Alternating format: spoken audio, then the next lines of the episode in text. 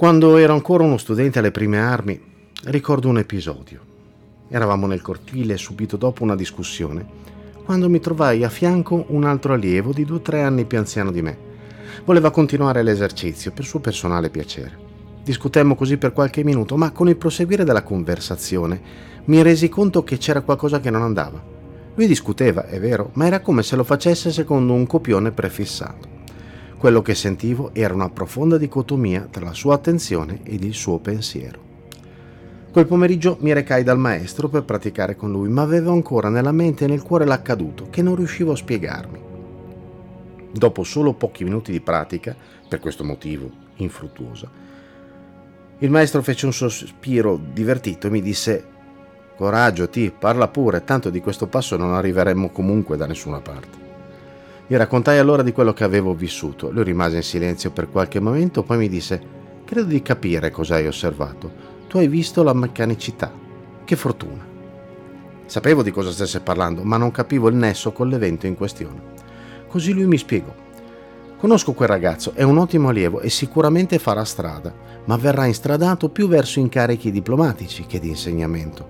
Non è una cattiva persona, eh? solo il problema è che dorme ad occhi aperti. Quello che tu hai notato è un po' quello che succede ai campioni di scacchi. Dopo qualche anno sanno benissimo quali sono le mosse possibili in ogni momento della partita e sanno anche che la vita è molto simile in questo ad una partita a scacchi. Le persone reagiscono mediamente nello stesso modo. Per questo spesso questi campioni si ritrovano a giocare in modo automatico, secondo una sequenza che sanno benissimo portare alla vittoria indipendentemente da quello che farà il loro avversario. Quello di cui non si accorgono è che di solito finisce per costar loro delle sonore sconfitte e che così facendo rientrano loro stessi nella meccanicità pur essendo convinti del contrario. C'è una cosa che devi capire, caro T, è molto importante. Lui fece una pausa e io ricordo di essermi ritrovato tutto proteso in avanti, come per poter cogliere tutto quello che potevo da quel momento. Oggi, a distanza di anni, mi rendo conto che quello fu veramente un insegnamento fondamentale. Il mio maestro infatti proseguì dicendo la realizzazione non è un fatto permanente. Bisogna continuare a rimanere in guardia, anche se ci si è pienamente realizzati, altrimenti si rischia di tornare indietro.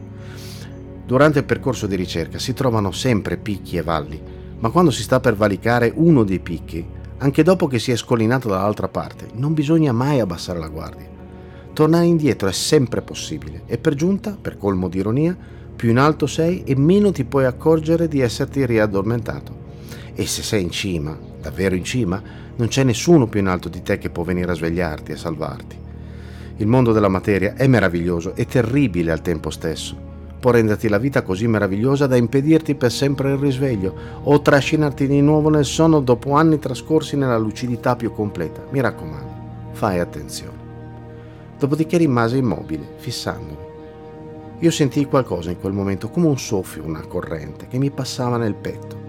Mi sembrò che il mondo fosse diventato qualcosa di distante, come un film che scorre sullo schermo di un cinema.